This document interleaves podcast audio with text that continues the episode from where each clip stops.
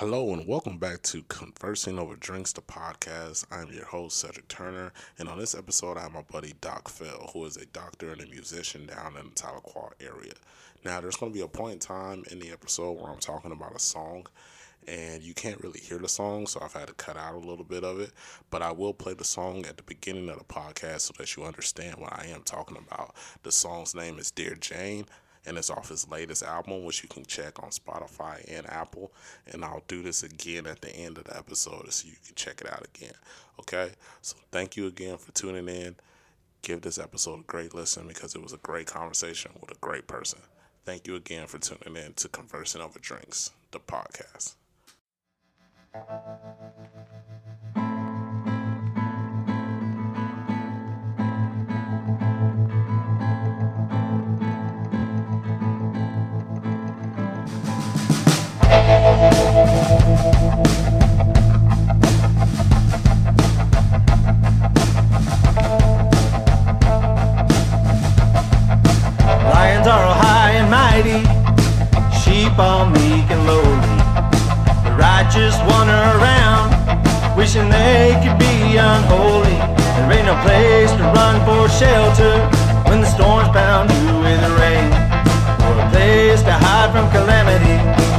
Oh, my dear sweet Jane. Good morning, good afternoon, and good evening to whomever is listening at whatever time you're listening. I am your host, Cedric Turner, and this is Conversing Over Drinks, episode number four. I have a good friend of mine, a musician out of the Tahlequah area, John Fell, but if you know him personally, it's Doc Fell. Everybody likes to call him Doc. And so I'll let Doc introduce himself and then we'll start the episode. All right, hey everybody. Yeah, Doc Fell, uh, John Fell as well. Been in Tahlequah about 10 years, work as a doctor here, and I play a lot of music and uh, been friends with Cedric for a few years now and excited to be on this podcast. So you say you've been in Tahlequah for about 10 years now. What was the move to Tahlequah and where'd you move from? I was- actually lived in uh, Pryor, which is about an hour away from Tahlequah, and I went through a bad divorce and had some issues and had to get out of town. So I ran back to Tahlequah. I'd actually gone to uh, grad or I'd gone undergrad at Tahlequah, and I liked the city. They had a good opportunity for me, and I liked the vibe of the town. So here I am. Yeah, I, I understand. I came to Tahlequah for college and kind of just felt the vibe, liked it. Um, it was different from what I was used to because I'm from Oklahoma City, so it was crazy coming to Tahlequah, which is a lot smaller. so, but it, it, it was a good vibe. It was a very good vibe. So, why don't we talk about our first interactions with each other? I think we first met maybe was it at the bar? Was it at Ned's? I feel like um, we hosted the basketball team at our house one time. Maybe I'd met you before that, or I'd run into you maybe at the bar one time before that. Yeah, yeah. And then we ho- and then we hosted the NSU. You hosted the NSU basketball team at your house. Yeah, uh, and they got we got a bit closer after that because then I started watch. Then I started working at Dwayne's, and we Yeah. saw each other a lot more. And so, but yeah, it was it was good times, man. It was uh. Can't shake you now. most people still most people still try to, so they it, it- you just gotta hit a couple moves. Oh, Yeah. so people always ask me about music because they know I'm just such a huge fan of music, and I'm always introducing people to different genres because I listen to everything. So I'm always pushing people on people that I know and your name is one that always pops up whenever I'm talking to people about music because it's just so easy for me to access it and just to be like, hey, go check out uh, my buddy Doc on Spotify. I was Yeah. like, he, I was like, it's good listens. Go ahead and go check him out. So they always ask me how you got the name Doc, and I told them because I was like, well, he is a doctor. So, so if you want to, I was like, if you want to talk about that and go into that a little bit. Yeah, it, it confuses people because some people know me as Doc from the band, and they assume it's like a uh, a moniker, like it's a little nickname.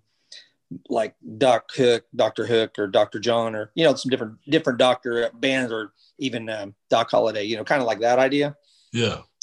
And some people just know me as a doctor, and so sometimes those worlds collide, and they're like, if they're on one side of the fence and they see that there's the other side of the fence, it blows their mind, or vice versa. You know, they're like, "You play music? Oh my gosh!" or, or, or the opposite, they're like, "You're a real doctor?" I'm like, "Yeah, it's not not just a name." But uh, you know, when I moved to Tahlequah, I'd, I'd, been in a cover band, played music for a while before that, but I when I moved here, um, my wife Kira convinced me to go do an open mic and play a little music live, and I got lucky to run into my buddy Joe Mack that night, and he said, "Man, I like what you're doing." He goes, "Come back and do a full hour and a half set, you know, in a, in a month."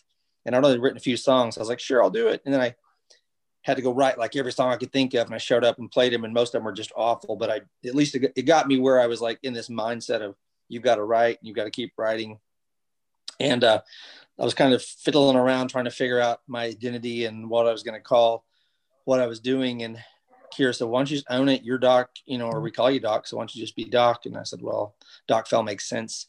And then I had a little buddy I was playing with, and I said, "I'll just call it Company and Company because I don't know who I'm gonna be playing with." So, as it turns out, I've had like 20 different people in the band, so Company kind of works pretty good. I've got a pretty solid five piece right now, and I hope it stays that way. But uh, over time, it's shifted a lot. I can I can name a whole list of characters that have been in the band and just kind of the evolution of, of where we've been. So yeah, man, that's that's amazing. And a lot of people don't know Tahlequah has uh, a low key, very good little music scene going on down there. There's a lot of talent down in Tahlequah that a lot of people don't know about that come out to open mics that do little performances at Nez and Dwayne's. And I think it's a spot where most people don't really realize how much talent is down there. You know, I don't think we appreciate it as a community. I mean, I do. I appreciate it because we have some tremendous talent that's here week in and week out, and usually playing two to three venues. And for a town the size of Tahlequah, I mean, you'd expect a college town to have a little bit of a, a, music scene, but I think it's got a much more vibrant scene than than most places. And I know a lot of musicians that come and play here, they really like it. They're like, man, the vibe's so good. You've got a pretty good listening crowd. You got a lot of venues to play from and and you've got a really good mix of musicians that are in town that'll support you or come out and play with you. So I mean, it, it's it's a it's a like I said, it's uh, one of my favorite places to play. I play up in Tulsa quite a bit. Have some good places to play there, but I always love getting to play a good hometown gig because I always know I'm going to have some great support and a lot of love. Oh yeah, and that's another thing. I've always felt like Tahlequah has really embraced that music scene with love. Like that, like there's not too many artists in Tahlequah who give bad responses when they go out and do stuff. Even if people aren't really feeling it, they're not gonna be that rude about it. They're gonna be like, yeah, it was all right, but they're not gonna be like brutally rude.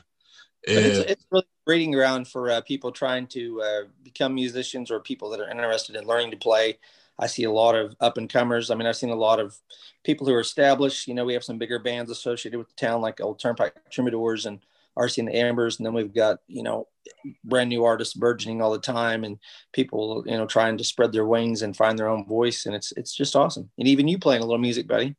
Yeah, I mean, oh, we don't talk about my music much, but but uh no, it was it was funny to me because even speaking of Turnpike, I knew half of those guys just from hanging out with them before I even knew about Turnpike. It was it was crazy to me. Like we were we were at a fraternity party and somebody was playing a, a song. And I was like, "Who is this?" And they was like, "It's Turnpike Troubadours." And I was like, "That's cool." I was like, "Where they from?" It was like Tahlequah. And I, they showed me a picture. I was like, "I know like five of these guys." I, was like, I was like, "What's going on, man?" I think I even lived in their old house for like a year or so, like the one on Normal Street. Yeah, I lived in that house for like a year and didn't even oh, realize. Yeah, it was crazy. Oh, so what type of genre would you classify your music? Like, if you could break down the type of music you do, how would you classify it? Uh, I recently changed uh, my description to postmodern country. I don't even know country, postmodern country and western. There you go. I'm going to make it even bigger. Um, I don't even know. Uh, like we go all over the place. We have uh, everything from. I, I, probably would describe my voice as more of a classic country sound, and I get that a lot from people that are doing reviews. Like you sound way too old school country. We have no use for that. But yeah. our music tends to embrace uh, a lot of uh, you know, there's red dirt, this kind of uh, indigenous to the area, and then uh, uh, blues and rock and roll, and we just kind of go all over the place, a little bit of gospel, funk, and all that kind of stuff. So we have, I, I've tried at least to kind of be open to not just having one sound, maybe maybe to you or someone else that might say, yeah, this all kind of sounds the same. But I try to kind of push the songs to go into a, direction that's kind of particular for that song. And so it isn't just trying to have one note or staying in one particular lane. So we're all over the place. That's that's the answer. Oh yeah. I completely understand that. I mean, because I've been uh, associated with music since yeah, since be, since before I can remember. So I've always been a big fan and a historian of music. And so when I listen to your stuff, I do hear the difference. That's why I asked, like, what where do you classify yourself? Because I can't I can't put my finger on it. I'm like, he, he he sounds like an old western, and then there's a little blues in there. I was like, then his voice would change every once in a while. I'm like, where is he at? Like, so I I had to ask that question. One stick, uh, probably be more helpful as far as popularity to stick with one thing and go with it. But I mean, I, I just personally just don't. That doesn't appeal to me. Yeah, so, and do it my way. that's all to the musician. Like I've always told people, it doesn't matter what other people say about it as long as you're passionate about it. Like if people can feel the passion in your music, you're gonna be successful. Yeah, and that's that's a big thing when it comes to music. So, sp- still speaking on music, has this always been a passion or a love, or is this something you grew into, or? I honestly, uh, I, I, think I love music from a very young age, but I, I was petrified of public performance. I wasn't in choir. I didn't really play any music in high school. I didn't. I knew a little bit of piano, and I took a little bit of band one semester, but I didn't know much.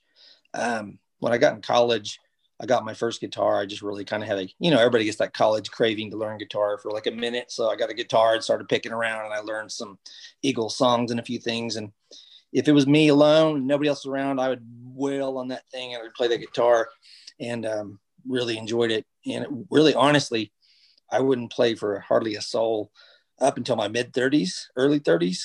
And then I, I started being a little braver and I played for a few friends and then they invited me to come play for a cookout and it just all kind of started springboarding from there. Once I kind of get out of that shell, um, I started performing more regularly and had a few gigs and started a band. And next thing you know, it's it's all but it started late in life. So i'm a really late bloomer as far as music goes. Although i did love it it just wasn't i think if i'd started much younger performing it would have been could have had a better chance of like having a, having a little more career with it than i do but i'm doing good. I'm not complaining. Yeah. And there's, there's always different routes. I mean because when i as you said i do a little music as well but i grew up in music. Like i grew up in the choir. I grew up singing in the church. Um, I grew up playing instruments. And so the older I got, the more I veered away from it. And so my music, my music uh, changed and I didn't really want to do it anymore.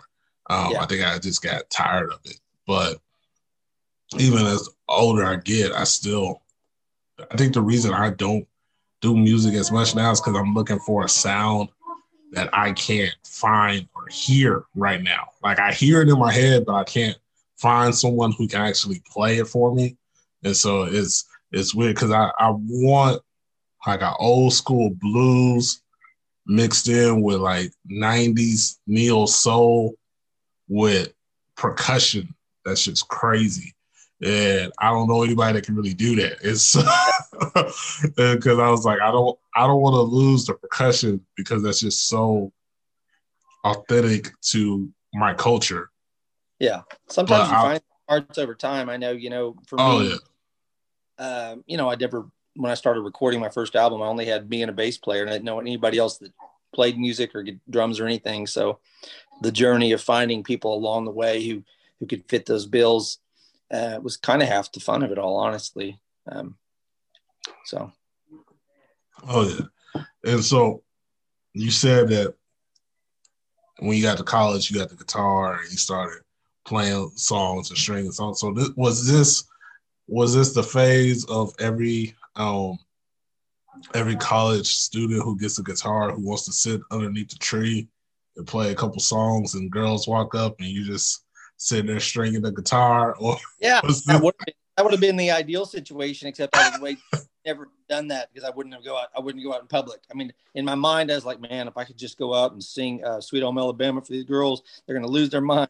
You know, take, I play "Take It Easy" on the guitar, they're gonna lose their minds. But I was Yeah. too cheap to even pick up a guitar and try playing publicly. So, uh, in my mind, though, it would have been perfect. But yeah, I, I think you know, you you you uh, a lot of people uh, find in college that they kind of have a hankering to perform or have some sort of burning desire to learn how to play just to be able to sing and perform. But you know, yeah. um, that that was pretty much it. Yeah, but luckily it stuck. And well, I mean, there was a time that I, I picked it up and put it down, and I was going through med school and, and raising a family and stuff, and there wasn't a lot of time to do anything with it, and it just kind of, I was probably a good you know gap of of graduating and going through all that about eight or nine years where I didn't do a whole lot, and then I started picking it up and kind of it came back to me and it really had a burning passion for it and so those things wax and wane though over time. I mean you know writing songs can be the same thing or recording or performing you know i mean there are times i'm super super passionate about it and there are times i'm a little bit burned out or not feeling it as much and you have to kind of work through those or, or put it down sometimes a little while and say all right you know what i'm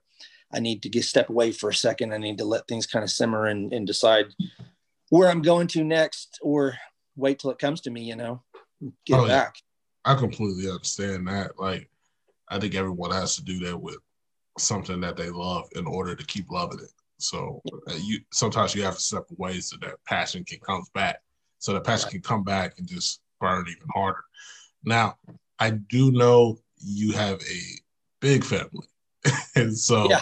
how how do you juggle being one of the most demanding professions as a as a doctor having a big family and doing music.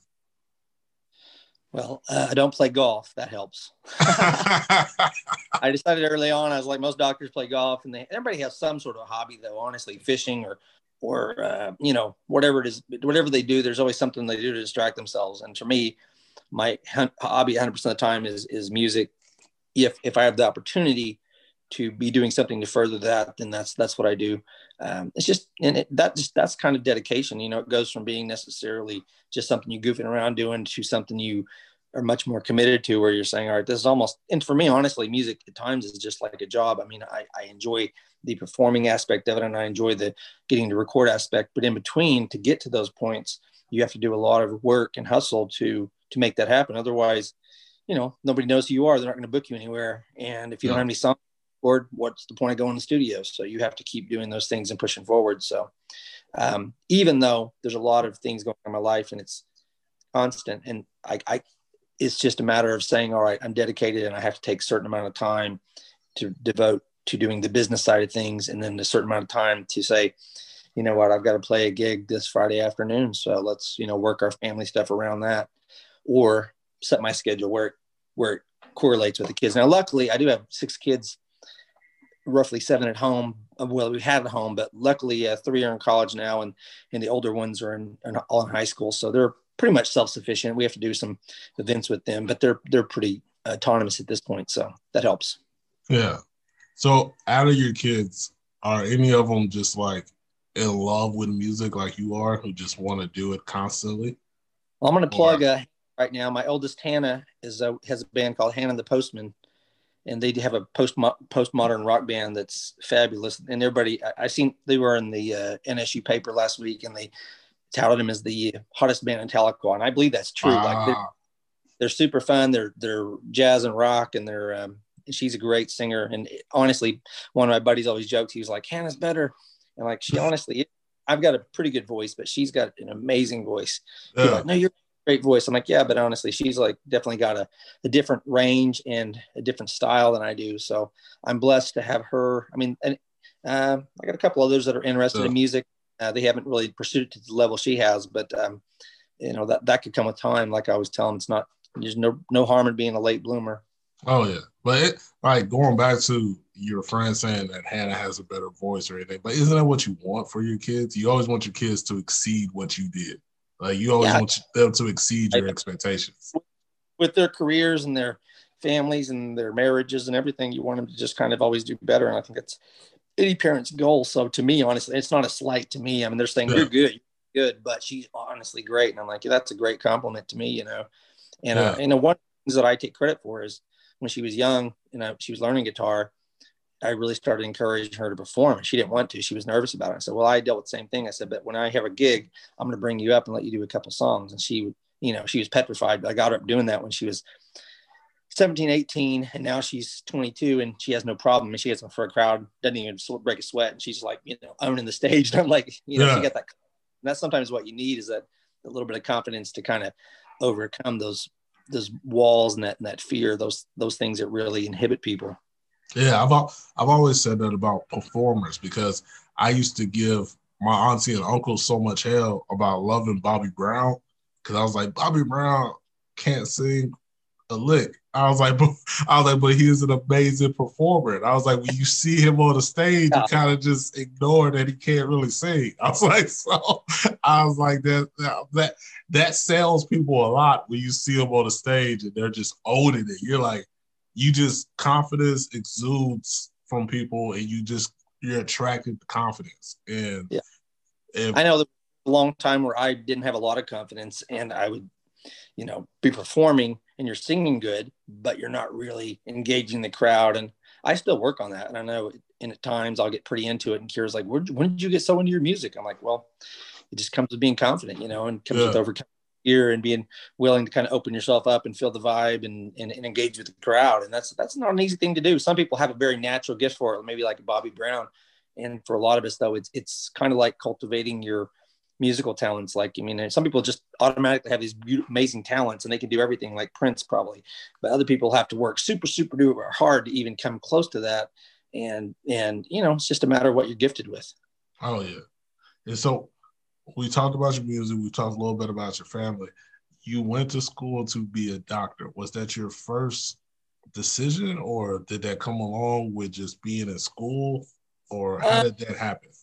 My mind, I, I, from a young age, I, I thought of being a doctor. Like I thought I really wanted to help people, and it was kind of a passion of mine to, you know, honestly, to be a family physician, to kind of return to my hometown and, be able to provide care. Which I did that for several years until things kind of went south. But I mean, it was, and now I'm here doing the same sort of thing, and um, I enjoy providing healthcare. And the thing is, I really love music and I really love my job that I do, even though sometimes it's super duper stressful.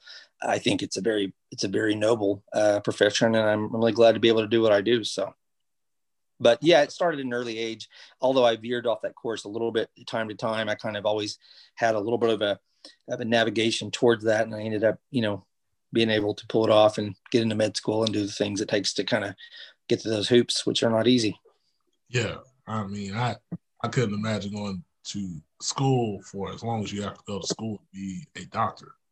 I was yeah. like, it took, it took, me 10 years to get my bachelor's and I struggled uh-huh. that whole 10 because I just didn't want to do it. yeah. But I knew it had to be done. And so I just, I finished it out. So the music, do you have anything new you're working on? Do you have anything upcoming you, I saw you had the guitar when we first came on. You got something you want to play? I was like, uh, so uh, right now. buddy, I'll play next time. But I, I do have one.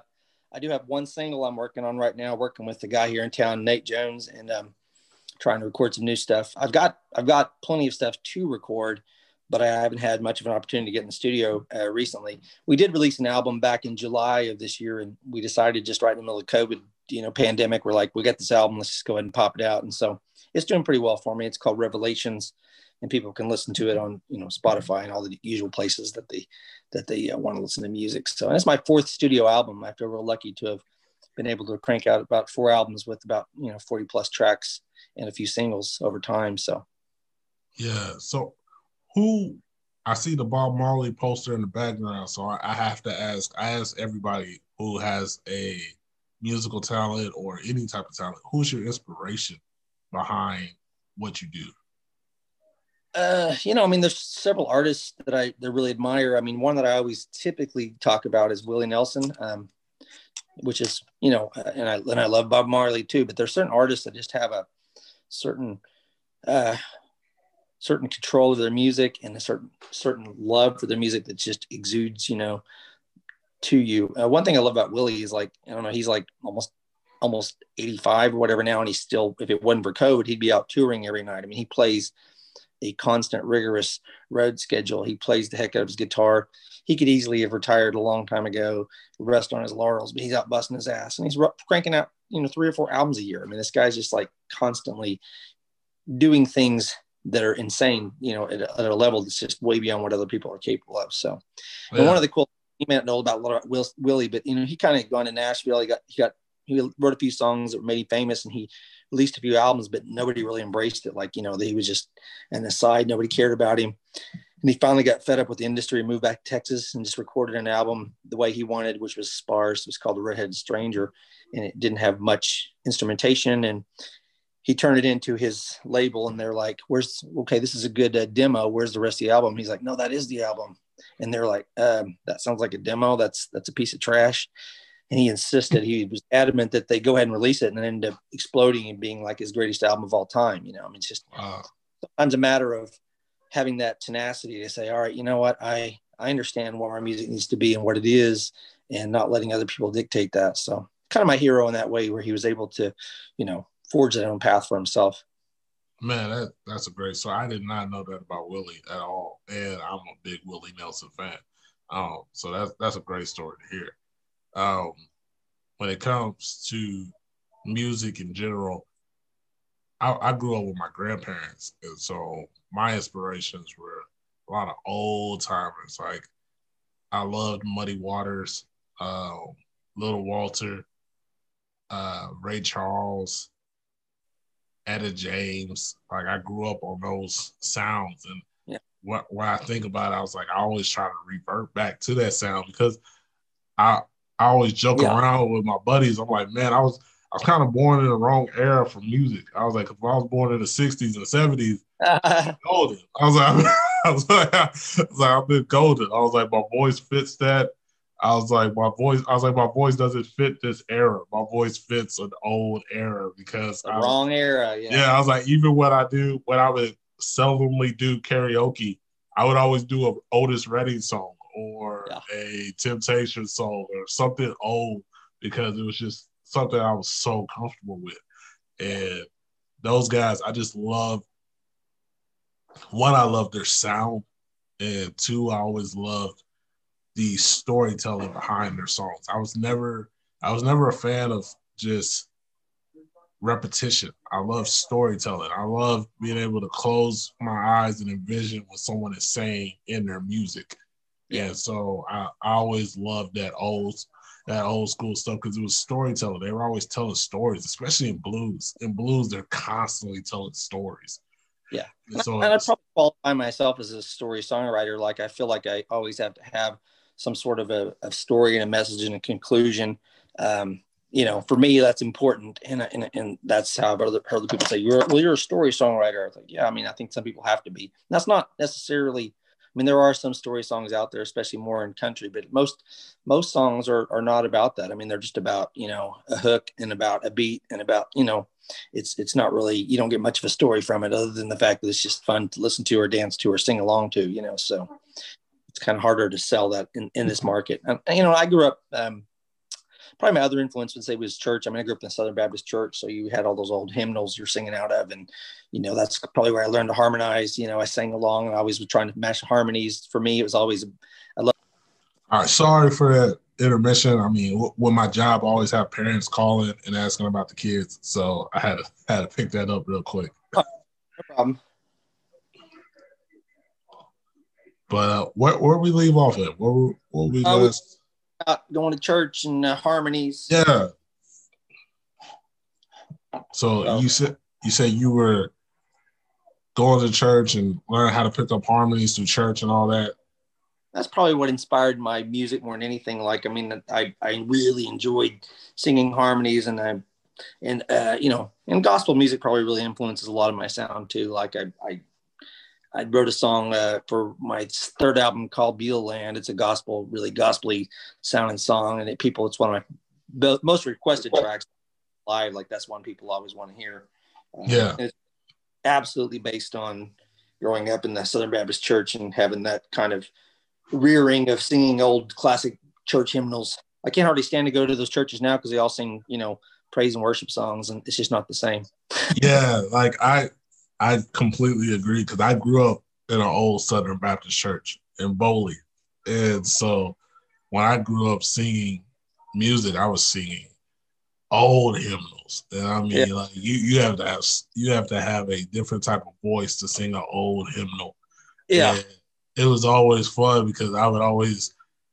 I told people all the time, I was like, you always know you're a good singer in church, especially in a black church. I like if you're in a black church and you hit a high note and somebody's auntie stands up and she does this, I was like, "You good?" I was like, "It's done." I was like, yeah. "If she if she puts that hand up in the air and does that little half spin, you you're good. You're golden." I was like, "I was like, after church, you get all the cookies you want, man." I was like, "You done it."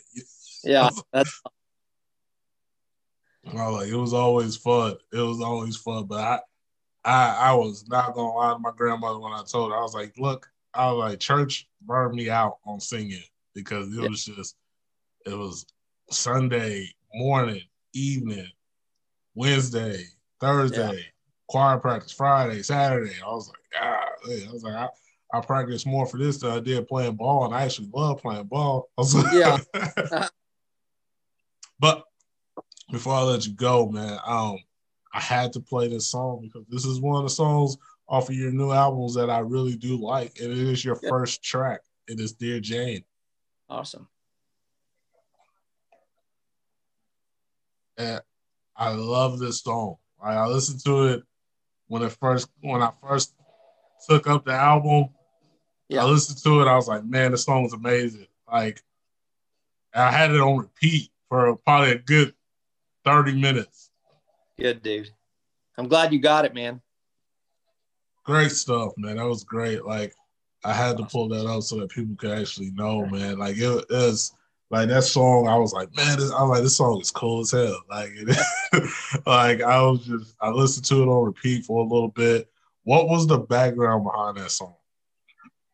Uh, I kind of wish I knew. That's a song that I wrote, and um, I had the actually I think it was uh, I think it was the Dear Jane part that actually stuck in my head. There was another I heard this other song uh, that was talking about Dear Jane. It was written by Brandi Carlile. It was a different different idea. It was about this um, more of a Jane Doe type person, but in my mind, it was more about um, it was, it's a song about empowering woman, like a woman overcoming. And we're going through a lot of this. Uh, you know, we were going through a lot of that stuff at the time with the. Uh, uh, you know the women kind of standing up for themselves and like identifying people abusing them and so forth and and uh, the Me Too thing. And so it, I think that was kind of in the back of my mind. And I started writing that song. And it's kind of, if you, in my mind, the story. And, and here's the thing about a song. People ask Willie Nelson, do you like Willie? If you like Willie Nelson, they're asking Willie Nelson what, what a song means. And he goes, the meaning is the song and the song is the meaning. He's kind of like Buddha. He just says stuff like that. And it's like, yeah. well, basically the meaning is in the song and the song is the meaning. So whatever you want it to be, it could be. And it, you know for me obviously some have more obvious you know uh, outlooks but to me it was a kind of a, of a, of a inspired by that movement and by a woman overcoming her adversity whether that's an abusive relationship or, or any kind of uh, obstacle that's in her way. So. Yeah. And it, man it was such a good song. And i i kind of felt like that's where you were going with it. I just wanted to ask uh, well as far as and then as far as the music uh, you know um, I had that idea to start it. It's a, it starts in a minor, which I've start every album I've written starts with a minor key song, which is kind of a more solemn um, uh, sound. And it got really intense. We started fiddling with it and literally brought in Kyle Nix to do fiddling and then had his sweet little fiddle intro and then uh, Kyle Brown on the guitar with the guitar licks. And it kind of just became more of a rock sounding uh, be, uh, you know, rhythm in there. The, I think the, the, the, the melody is, is really good and solid too, which to me over time you know I, I've gone from really focusing on just the words to really finding that i really have to focus a lot more on the melody and have in the structures yeah. just as important you know and it kind of that creates a more balanced just like in basketball you want to be a more balanced player you got to kind of work on your defensive skills and your offensive skills and in music i think the same sort of thing and that's a song that kind of i think shows some of the evolution of where I come from, maybe the first album through to this fourth album, as far as being able to produce a track and then have one that sounds pretty cool like that. Oh yeah, I mean, even when I was younger, my grandmother used to tell me when I was in the church choir, she would tell me ride the beat, and I never understood what it meant. Like I was like, what do you mean by ride the beat? And she's like, you gotta. She's like, you can't just sing the song the way you want to sing it. You gotta follow the people playing the music and make sure you flow with them so that it Yeah. sounds. The she's like, so that you can really find your sound. So you gotta Yeah. ride the beat. And I was like, okay. I was like, I was like, Like- all right, I get it. I was like, it Yeah. was. I understand that now. So I understand that clearly about catching the flow and it just I don't even know where I'm going with. it. I'm just gonna leave it there. Catching the flow and riding the melodies. Let's just say Yeah. Well, I'm glad you like. It. Oh yeah, man. I, I like it a lot. Like and like I said, I've always been well versed in music. Like I don't there's not really one genre that I just can't listen to. Like I love country music, I love R and B, I love old blues, I love all music. Uh Yeah. Hell before when I was in high school before football games, I would listen to classical music like Mozart before I would go to the football field. And then during basketball season, I would listen to like old school blues songs. Like my fa- my favorite song to listen to before a basketball game was a Muddy Water song. It was uh, I I was like I gotta make sure I don't butcher this title. I was like because I'm trying to remember which one it was. Uh, I got my mojo working. That was my Yeah. favorite song to listen to before I got onto the basketball court. I got my mojo working. And I was like, I would always, I'd come out and my coach would crack me up because he didn't know what I was talking about. Because I would come through and I was like, I got my mojo working. He was like, What are you doing? I was like, Don't worry about it, coach. I'm like, just, Yeah, got it. I was like, just let me do my thing right now. But Doc, man, it was great having you on, man. It was great having you on this episode. Thank you again for listening to this episode. It was great having Doc Fell on. It was great listening to his journey through life. And speaking of his daughter Hannah, their band is called Hannah and the Postman. I looked for some music online. I couldn't find any. And if there is music online, I apologize, Hannah. But I have heard them live just from going to see them at shows, and they are a really good band. And so Hannah and the Postman is the band. You can catch them on Instagram if you want to follow their account. And Doc Feld is the musician.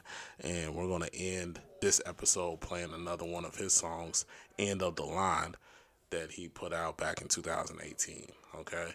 Once again, thank you guys for tuning in. Thank you for listening to the episode. Thank you for listening to the podcast. And thank you again, Doc, for being on. Okay. Thank you. Peace. We out.